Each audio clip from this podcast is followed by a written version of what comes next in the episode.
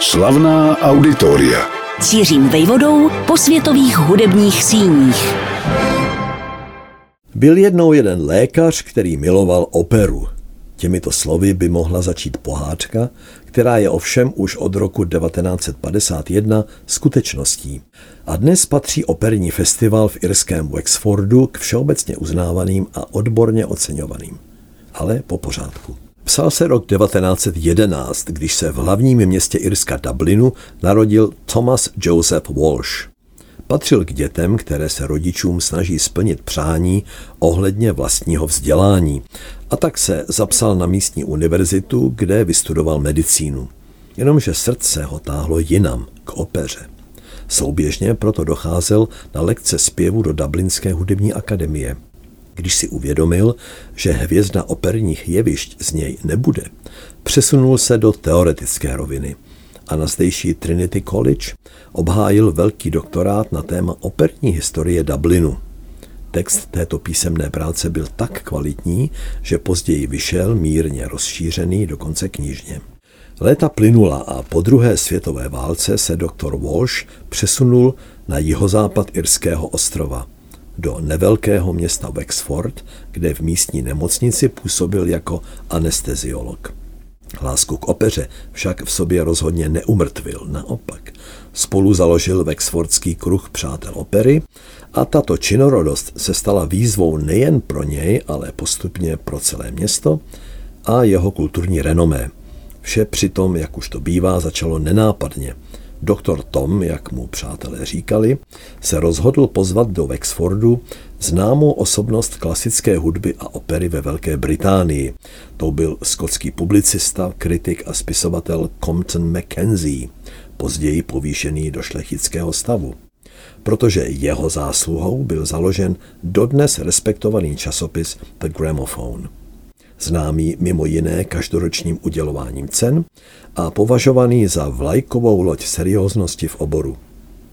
Tehdy, to jest v roce 1950, se vědělo, že Compton Mackenzie, co by nadšený propagátor klasiky, objíždí britské království s pořadem, pro který bychom si mohli vypůjčit termín Jiřího Černého antidiskotéka.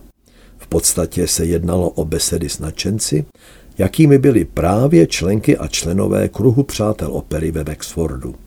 Okořeněné tím, že Mackenzie sebou vozil inu co jiného než gramofon, na kterém pouštěl dychtivým posluchačům ukázky z desek a doprovázel je zasvěceným komentářem tu o Benjaminu Britnovi, jindy o Joaquinu Rossínim. Nepřekvapí, že si Mackenzie s Walshem padli do oka a začali kout kulturní pikle – Scottovi se líbilo prostředí, ve kterém se jeho antidiskotéka odehrála a ponoukal doktora Toma, aby zde uskutečnil skutečné operní představení, sice zprvu skromné, nejlépe jednoaktové, komorní, ale co by odrazový můstek k budoucímu festivalu slibné. Jenomže kde na to vzít peníze?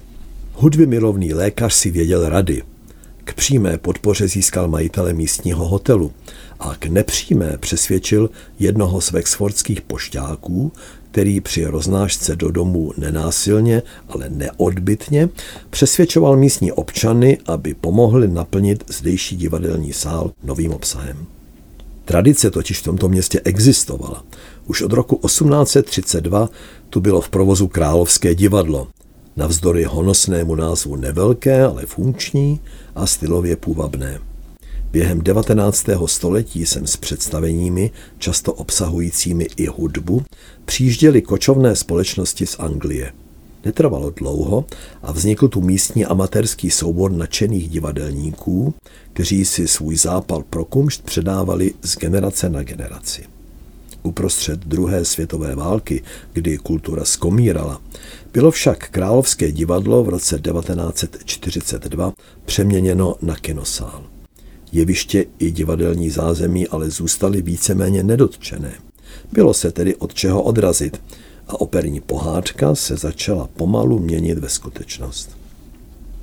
Na podzim roku 1951 v říjnovém termínu dodnes dodržovaném se uskutečnila první doslova průlomová operní představení. Výkonným ředitelem vznikajícího festivalu se nemohl stát nikdo jiný než doktor Tom – Podařilo se mu ovšem přesvědčit Compta Mackenzieho, aby se, co by obecně uznávaná osobnost v oboru, stal festivalovým prezidentem. Scott funkci přijal, setrval v ní až do své smrti roku 1972 a přispěl mnoha radami, které se byť v rozvinuté podobě dodržují dodnes. Tyto nadčasové pilíře operního festivalu v irském Wexfordu lze schrnout do několika bodů. Jsou jimi organizace festivalu v rámci systému tří oper, dále sná o netradiční dramaturgii a v neposlední řadě úsilí uvádět světové opery v jejich původních jazycích, včetně češtiny. První z řady našich operních děl která ve Wexfordu zazněla česky, byla roku 1972 Janáčkova Káťa Kabanová a následovali další, Dvořákova Rusalka dokonce dvakrát. Systém tří oper v praxi znamenal, že páteří festivalu byla každoročně tři díla, pokud možno nastudovaná v premiéře, a aby se to vyplatilo provozně i finančně, zopakovaná během dvou festivalových týdnů formou tří repríz. Tímto způsobem to probíhalo řadu let, ovšem dnes už zaznívá oper ještě víc. Ale stále platí, že jedna z nich by měla být skomponována na objednávku soudobým irským skladatelem a další připomínkou méně prováděných oper od známých světových autorů. Gaetanem Donizetim počínaje a třeba Žulem Masnetem nebo Čakomem Meyerbeerem konče. V nastudování jeho komické opery Hvězda severu se roku 1996 blízko zde ve Wexfordu v malé roli mladičký tenorista Juan Diego Flores. Nebyl jediný, koho stále známější operní festival ve Wexfordu přitahoval. Zaujal sopranistku Mirelu Frény a další.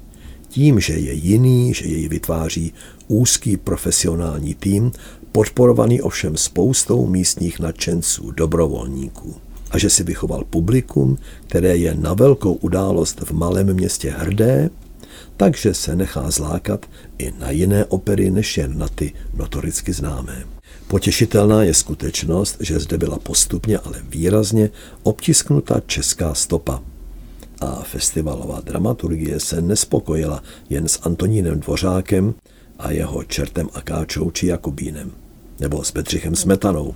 Od něhož zde zazněly dvě vdovy a hubička. Prostor dostal také Zdeněk Fibich se svojí operou Šárka, ale rovněž Jaromír Weinberger a jeho Švanda Dudák, či Pavel Haas se svým šarlatánem.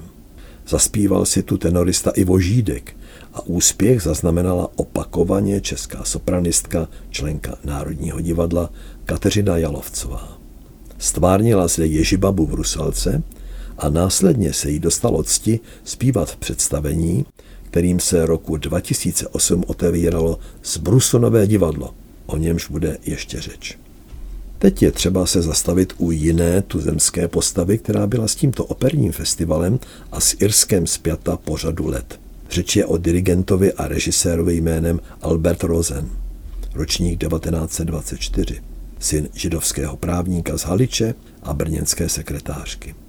Rodina žila zprvu ve Vídni, odkud se po Anšlusu přemístila do Bratislavy. I zde ji ale po vypuknutí druhé světové války zastihly rasové zákony. Albert uprchl do Palestíny, kde pracoval manuálně v kibucu, ale založil též amatérský pěvecký sbor. Následoval návrat do Československa, studia na konzervatoři, angažma v plzeňském divadle J.K. Tyla a poté během 60. let Pražském národním divadle, kde Rosen nastudoval devět oper a jedenáct baletů. To už ovšem spolupracoval s Wexfordem, kam se po srpnu 1968 přesunul.